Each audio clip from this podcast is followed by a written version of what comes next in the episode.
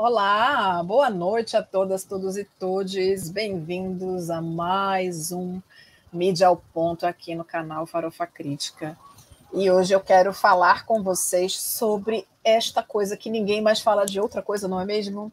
Que é a guerra entre Rússia e Ucrânia. Eu vou trazer aqui para vocês algumas visões diferentes do que a mídia hegemônica tem colocado e também fazer uma boa crítica sobre como a mídia hegemônica tem se colocado. Lembrar de algumas coisas que para a gente é muito cara, como, pelo, por exemplo, as vidas das pessoas em Petrópolis, não é mesmo? Que alguns dias atrás era a grande pauta da mídia, e depois que começou a guerra, não se fala mais disso, não é mesmo? Mas a gente vai falar disso no seu devido tempo. Para iniciar o nosso processo aqui, então, eu gostaria de chamar um vídeo do nosso caríssimo professor Denis de Oliveira, que faz uma análise crítica bastante interessante dos meios de comunicação nessa cobertura. Gui, meu querido, por favor, coloca para mim, por favor, o vídeo do professor Denis. Olá pessoal, tudo bom? É, quem me conhece sabe que eu não gosto muito desse troço de ser youtuber, né? Eu sou uma pessoa do texto. É, mas eu estou colocando essa, esse vídeo aqui no Instagram, né? E peço aí que vocês compartilhem, comentem e tal, porque sou jornalista, sou professor de jornalismo e eu estou assistindo a cobertura aí da, da mídia sobre o conflito, a guerra, né? Da Rússia com a Ucrânia. E assim, eu estou indignado né, com a parcialidade, o absurdo né, é, da cobertura que a mídia tem feito desse conflito. Primeiramente, né, e isso tem contaminado a opinião pública. Primeiramente, quero deixar muito claro, não sou contra a guerra, né, é evidente que é, uma guerra traz aí é, vítimas, né, inocentes, né, civis são mortos, é, estruturas e países são destruídas. Então, ninguém aqui em sã consciência defende guerra, né? Então, é claro que isso é uma coisa condenável, particularmente por conta das pessoas, dos civis que perdem suas vidas é, nesses conflitos. Né? Então isso é uma coisa muito, muito queria deixar claro aqui, né? o nítido, melhor dizendo, né? com ponto de partida. É, agora, veja, é muito interessante que esse discurso pretensamente pacifista, pretensamente antibélico que a mídia quer trazer, é, pintando é, o governo Putin, né, o presidente da Rússia Vladimir Putin né, como grande genocida, uma pessoa maldosa, é, que está aí matando inocentes na Ucrânia, está invadindo o país soberano, né, toda essa, essa, essa imagem está sendo construída. Por que eu falo que ela é parcial? Porque essa mesma indignação, por exemplo, da mídia hegemônica, ela não foi feita quando os Estados Unidos invadiu o Iraque, né? quando os Estados Unidos ataca, está atacando hoje a Somália né, nos ataques dos Emirados Árabes sobre o Iêmen. Por que não há essa indignação? Porque é, é aquilo que o pensador estadunidense Noam Chomsky fala no livro O Consenso Fabricado, das vítimas merecedoras e vítimas não merecedoras. Então há uma, um critério seletivo de humanidade, de humanismo, por parte dessa mídia hegemônica. Então, primeiro ponto, né, isso não me convence, esse pretenso discurso pacifista que a mídia hegemônica tenta passar para condenar o governo Putin, porque essa mesma postura, por exemplo, não acontece quando você tem as ações bélicas, né, as guerras, invasões, né, os ataques é, do imperialismo americano contra o Afeganistão, por exemplo, contra o Iraque e assim por diante. Então esse é o primeiro aspecto. Ou mesmo, né, é, o massacre do Estado de Israel contra os palestinos. É claro que essa, essa posição da Ucrânia de aliar-se à OTAN não justifica a invasão da Rússia. Né? Agora é muito interessante isso, né? Vamos imaginar o que aconteceu nos anos 60 em Cuba, quando a, então, a antiga União Soviética decidiu colocar uma base de mísseis em Cuba. Os Estados Unidos, né, é, na, no auge da Guerra Fria, não queria que tivesse uma base de mísseis é, da potência inimiga dele de então, que é a antiga União Soviética, é, a quilômetros, né, quase na sua fronteira, lá no país, em Cuba, né, que está próximo a Miami. E houve toda aquela crise de mísseis, quase saiu inclusive é, uma terceira guerra mundial. E aí, então, no acordo, né, desistiu-se, a, a, antiga União Soviética desistiu então de colocar essa base de mísseis. É, as ameaças constantes né, que os Estados Unidos faz à Venezuela, porque ela não se propõe a submeter-se é, ao imperialismo americano, sem contar os vários golpes de Estado patrocinados pelos Estados Unidos nos vários países da América Latina, muitos deles sangrentos. Quero lembrar, por exemplo, o golpe militar de 1964 aqui no Brasil, que impôs uma ditadura sangrenta que massacrou uma série de civis.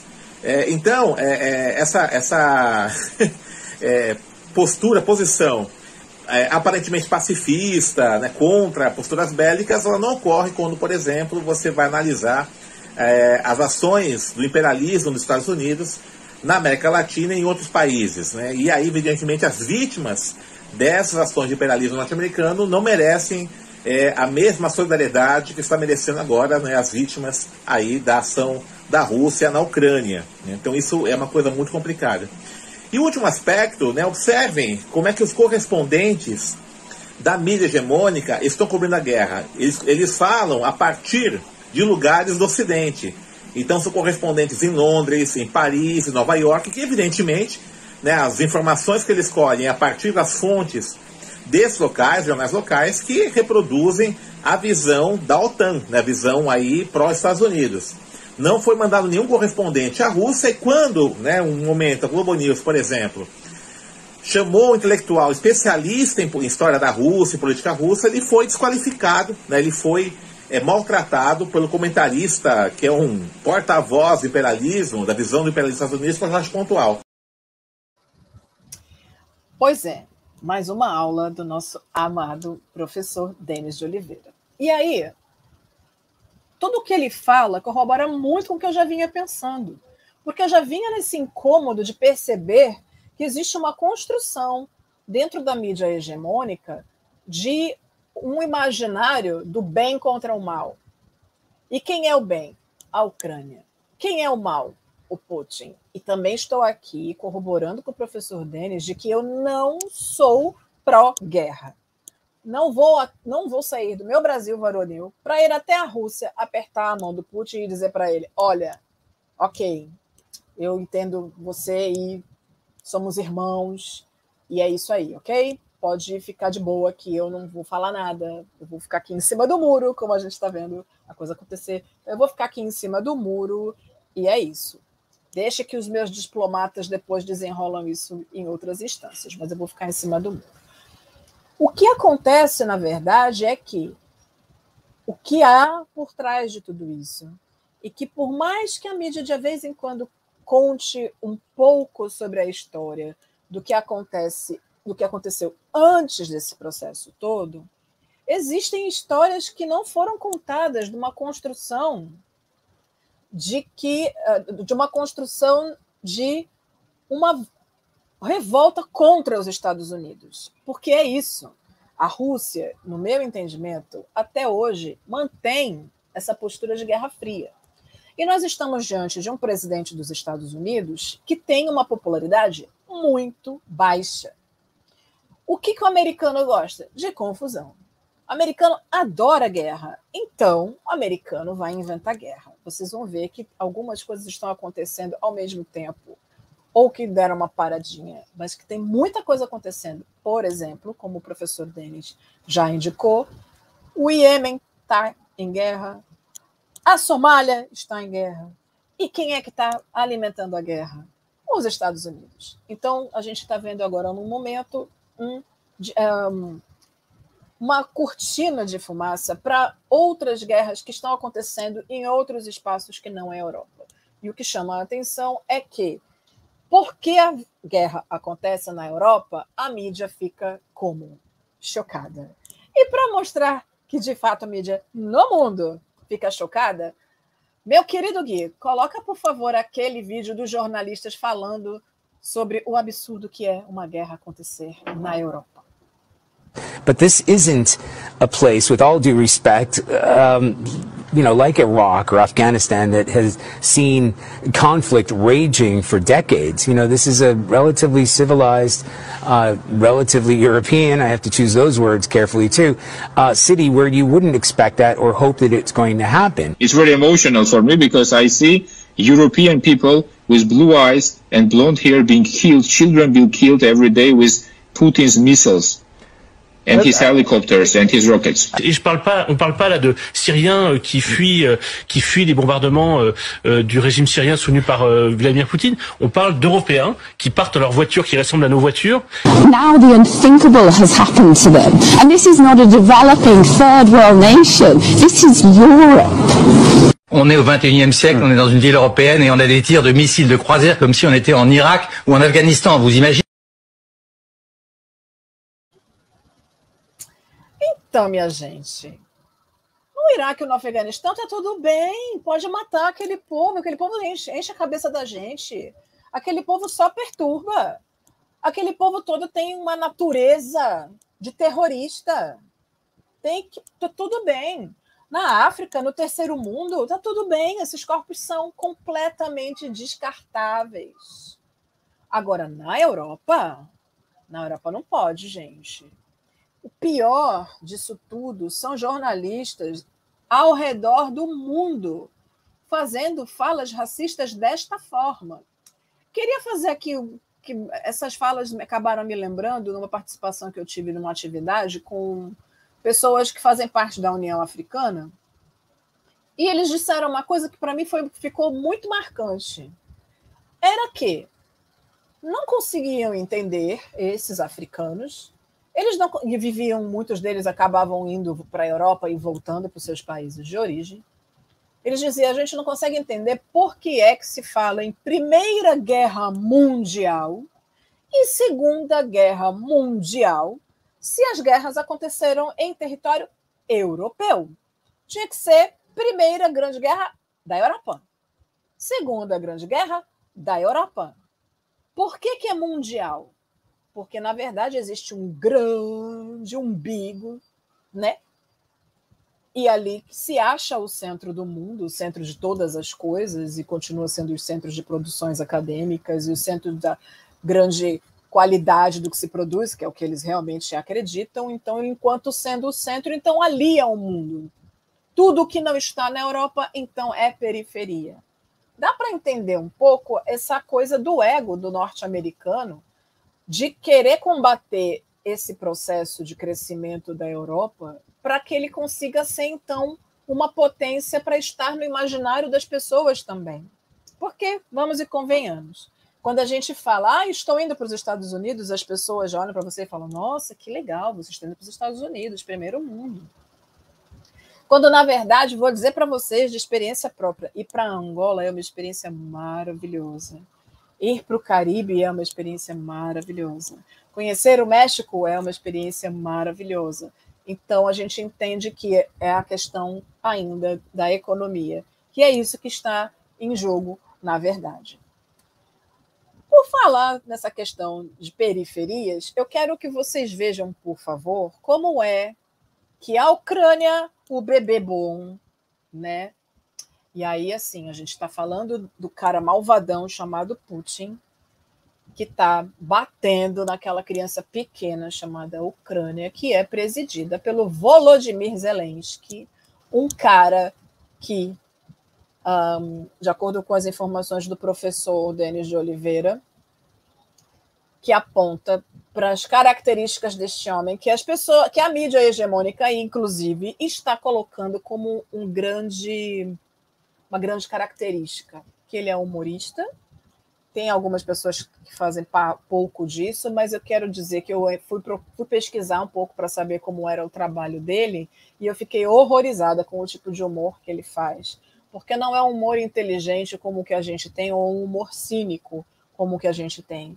É um humor homofóbico, é um humor racista, é um humor xenofóbico, é um humor digno do nosso presidente da República neste país nesse momento. Não é um humor do qual a gente, brasileiro, mulher, negra, riria.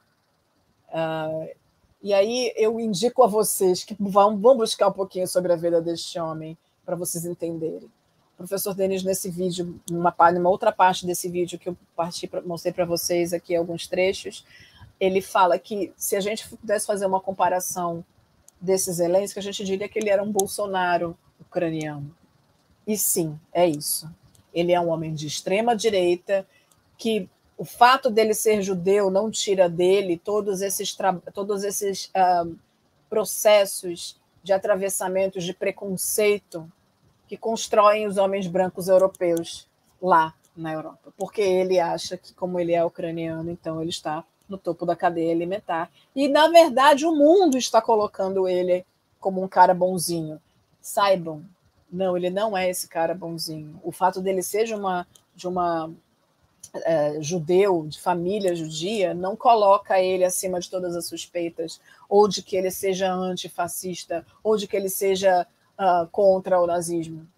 Talvez ele seja contra algumas coisas, mas não contra todas as coisas. E aí eu queria mostrar para vocês como é que a polícia lá na fofa da Ucrânia, na Ucrânia mais fofa, aquela que é o bem, na verdade, contra o mal, que é a Rússia, tem tratado os seus imigrantes. Coloca para mim, por favor, Gui, aquelas imagens. Black girl go, they're pushing her, they're not letting her go, they're not letting her go. Is it right? Is it right? They're not letting the black girl go. They're not letting the black girl go. They're not letting the black girl go. They're not letting the black girl go. They're not letting the black girl go. They're not letting the black girl go. The black girl go. They're pushing her. They're not letting her go. They're not letting her go. Is it right? Pois é. E aí é o que a galera tá falando atrás em inglês. A garota negra quer entrar, mas é a garota branca que entra. Essa imagem circulou o mundo e acabou fazendo uma pressão e o, o governo ucraniano acabou uh, dizendo que todas as pessoas que conseguissem chegar dentro dos seus espaços teriam a passagem livre para entrar nos seus veículos e conseguirem chegar nas nas fronteiras para poder sair do país. Acontece que a gente também está sabendo de alguns casos sobre brasileiros, inclusive, que conseguiram chegar até a Polônia, mas não conseguiram entrar no país. Por quê? Ah, gente, porque eram brasileiros. Mas tinham outros brasileiros que não eram negros e que tinham conseguido entrar. Então a gente vai pensar o quê, né? Que era porque era brasileiro mesmo. Não, é porque eram pessoas brasileiras e negras. Meu querido Gui, coloca aquele outro vídeo da violência uh, ucraniana contra os imigrantes africanos, por favor.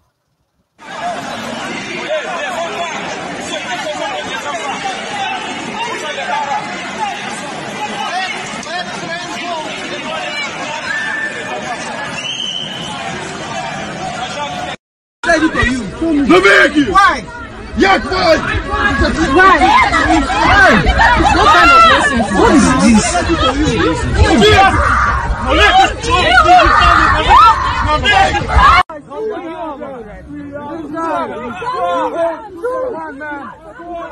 We don't have arms! We don't have arms! We don't have arms! We don't have arms! We don't have arms!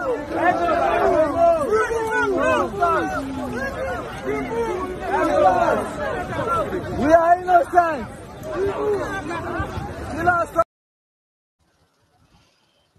Pois é, muito obrigada escurecendo fatos por imagens tão fortes, porque é isso. A mídia hegemônica não vai mostrar o lado feio daquele que estão determinando como o cara bonzinho.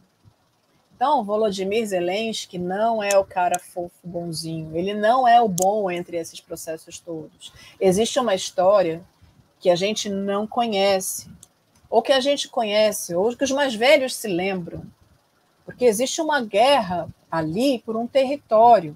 E o que Zelensky está fazendo é justamente colocar em xeque um espaço que é bom, que esteja no controle dos Estados Unidos. Eles têm ali um gasoduto forte que alimenta a Alemanha de energia. Uh, eles fazerem, se a Ucrânia entra tanto para a OTAN quanto para um, a União Europeia, a, a, a Rússia acaba ficando numa situação delicada, então, de uma forma ou de outra, ela também está buscando construir ou se proteger de um ataque que venha dos Estados Unidos, porque diferente do que se pensam, gente, não é o único conflito que está acontecendo neste mundo no momento. Existem outros conflitos acontecendo, tão importantes quanto, mas como não estão acontecendo na Europa, eles não têm tanta visibilidade. Gui, por favor, coloca para a gente a apresentação do meu PowerPoint, por favor. Pois é. Então, olhem só. Essa notícia é do dia 18 de fevereiro deste ano, tá? E é uma imagem que fala sobre, pelo The Intercept. Então, assim, o que, que a gente percebe?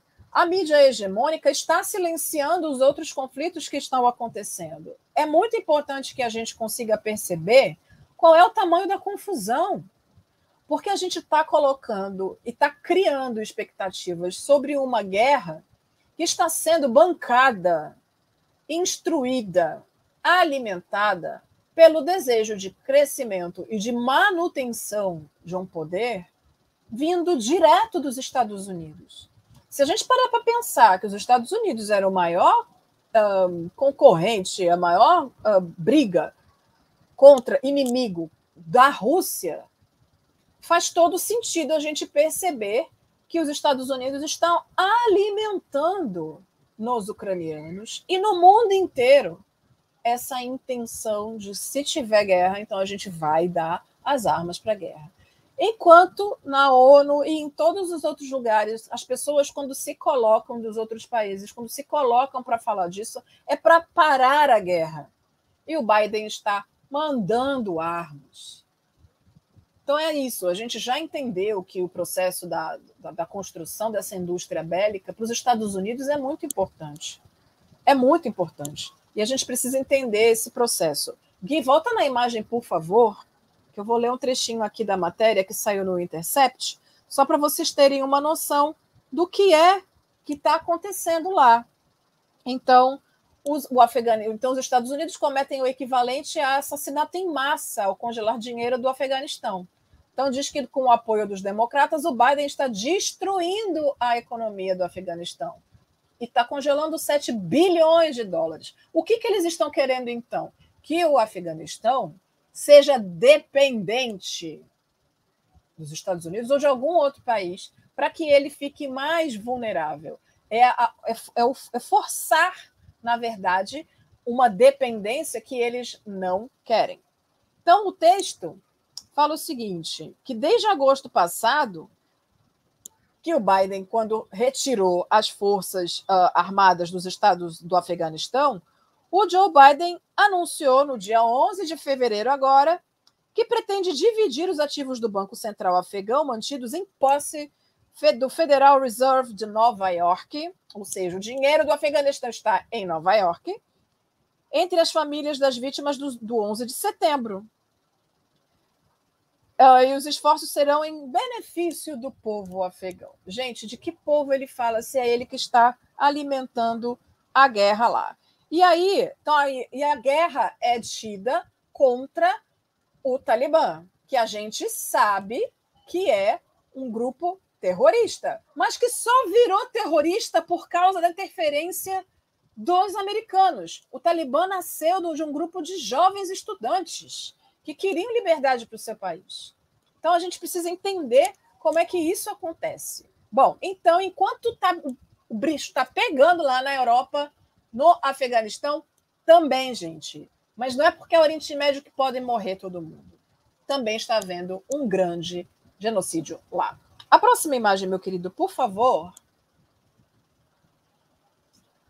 Então, aí o líder do Estado Islâmico foi morto na Síria. Mas os terroristas ganharam força na África. E mais uma vez a gente está o quê? Com os Estados Unidos alimentando esses territórios para fazer um combate ao mal. Porque é isso, né, gente? O norte-americano é o Superman. Todos os outros são vilões e não se entende qual é o processo. Essa outra matéria aqui é do dia 11 de fevereiro de 2022, dias antes da gente começar uh, a ver essa confusão toda lá no, na Europa, na Ucrânia. Eu quero dizer aqui para vocês o seguinte: o, é, é, as forças táticas, o Estado Islâmico, ele está presente em diversos países da África que são islamizados.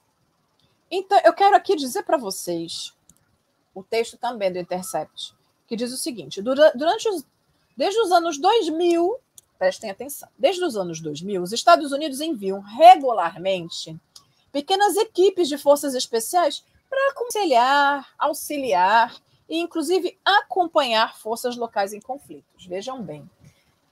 Quem são essas forças locais? Os aliados dos Estados Unidos. Essas pessoas estão efetivamente preocupadas com o país? Eu continuo achando, na verdade, eu continuo acreditando profundamente que a indústria da guerra é o grande interesse dos norte-americanos. Bom, os Estados Unidos forneceram armas, equipamentos, aeronaves e diversas formas de treinamento contra-terrorista a parceiros em todo o continente africano, de Burkina Faso, Mali e Níger ao oeste, Quênia e a Somália no leste. Atualmente, entretanto, nada menos que sete afiliados do Estado Islâmico, ameaçando pelo menos 11 países, Burkina Faso, Camarões, Chad, Egito, Líbia, Mali, Moçambique, Níger, Nigéria, República Democrática do Congo e Somália, segundo o Departamento do Estado dos Estados Unidos e o Pentágono. Somam-se a essa rede de afiliados da Al-Qaeda e de outros grupos radicais, totalizando pelo menos 18 organizações terroristas islâmicas. E aí eu quero dizer o seguinte: que eu não acho que terrorismo, da mesma forma que a gente também quer lutar contra as guerras, que o terrorismo nasce do coração de pessoas más. A gente tem que entender que o que eles, e aí eu digo eles no sentido de chamar os Estados Unidos de eles, são eles, os Estados Unidos, e aqueles que são próximos deles, que chamam essas pessoas de terroristas. E por que, que essas pessoas são terroristas? Porque eles estão indo contra aquilo que o imperialismo, ao qual a gente está vendo os Estados Unidos como grande exemplo, serem uh, que eles se opõem aos Estados Unidos e ao imperialismo. Não é correto o que eles estão fazendo. Morte nunca é correta. Mas muitas vezes quem está dentro daquele país precisa fazer alguma coisa e não está mais disposto a só morrer, mas está disposto a lutar e morrer para libertar o seu país ou para lutar a favor daquilo que acha que é, que é importante. Que é diferente do que a gente vê os Estados Unidos fazendo dos Estados Unidos se coloca como a grande referência da luta, a grande referência da justiça, do bom, do belo, e, só eles é que sabem fazer tudo isso. Eles estão, neste momento, continuam armando certos grupos dentro de países que estão em luta agora. E não são os Estados Unidos que estão lá, mas as armas deles, sim. Como a gente está vendo também na Ucrânia, que eles estão dando armas para civis sem nenhuma formação para que eles consigam ser uh, soldados da Ucrânia. E aí eu queria também falar de uma outra coisa, como é impressionante que sou contra também o encarceramento em massa. Mas o encarceramento em massa, neste momento, está servindo, inclusive, como mão de obra da guerra para esses países. A Ucrânia acabou de dizer que uh, o presidente, né, o Volodymyr Zelensky, acabou de dizer que uh, os presidiários vão ser, uh, vão estar na, no fronte de guerra, ou seja, são os corpos morríveis, são aqueles corpos que não vão fazer falta se eles um, se eles deixarem de existir nessa terra.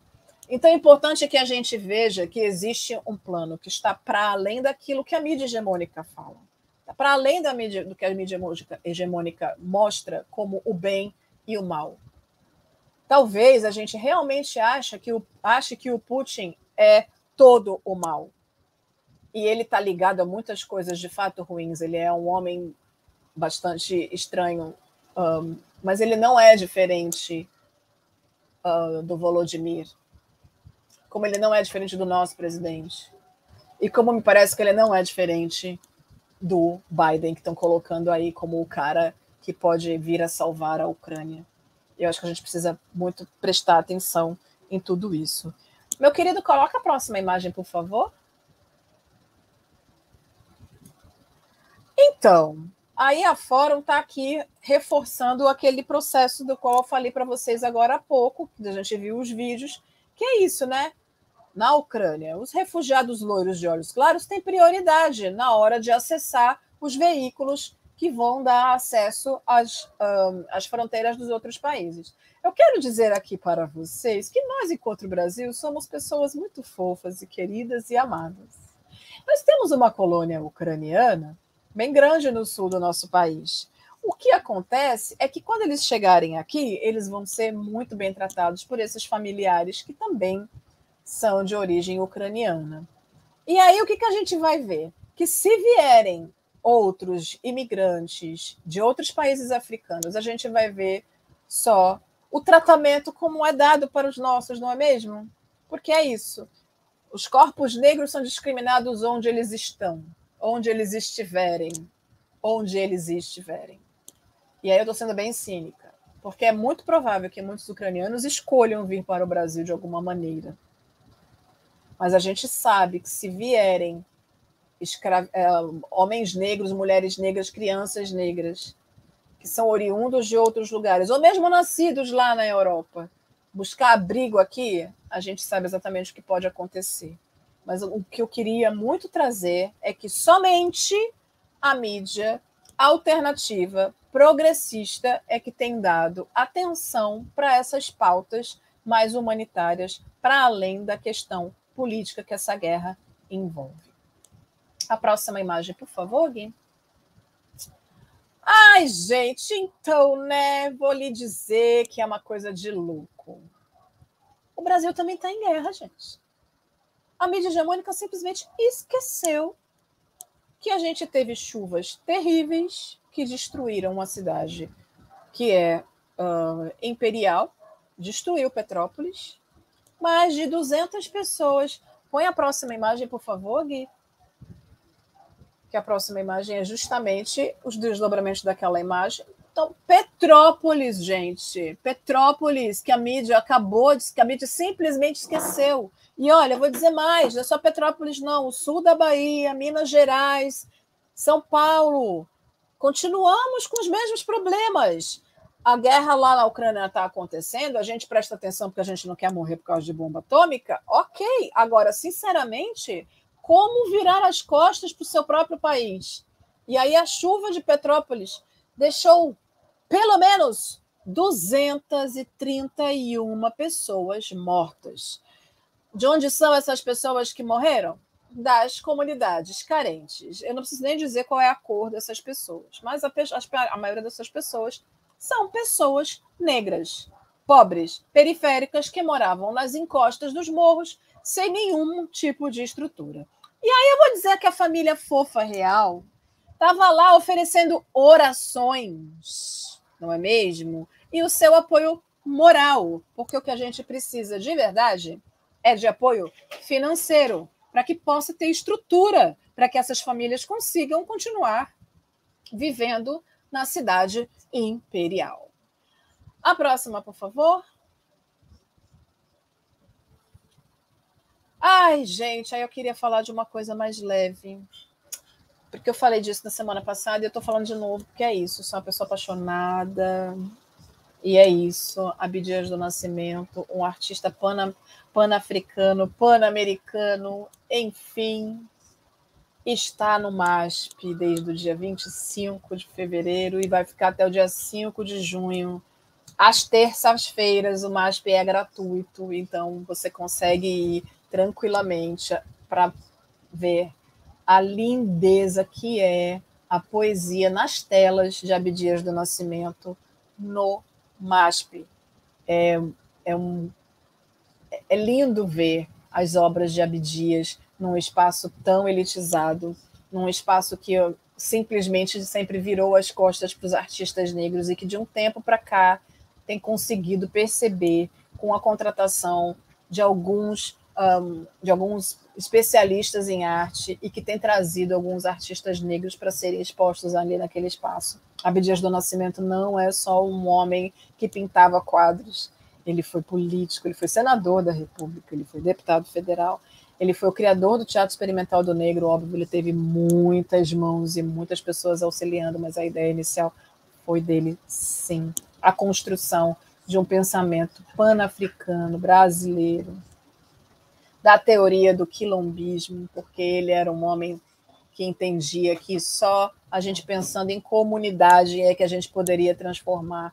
As obras de Abdias são atravessadas pela sua religiosidade e você encontra os orixás todos colocados ali junto com as suas forças e suas cores. É a coisa mais linda de se ver e eu convido muito vocês para irem até o MASP ver a exposição Abdias Nascimento, um artista panamefricano. Que lindeza, panamefricanidade, um atravessamento Abdias e Lélia Gonzalez é coisa mais linda. Gente, e é isso. Fico aqui pedindo para que vocês pensem nesse processo e que prestem atenção que nem tudo que se diz na mídia hegemônica é a verdade absoluta. Observem, questionem sempre, sempre. E é isso, não há bem e mal, há interesses que não são colocados ali na mesa para a gente mas está servida na mesa deles com toda certeza.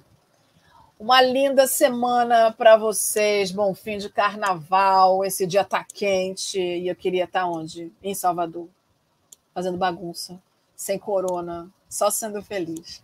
Gente, linda semana para vocês. Até semana que vem. Um beijo.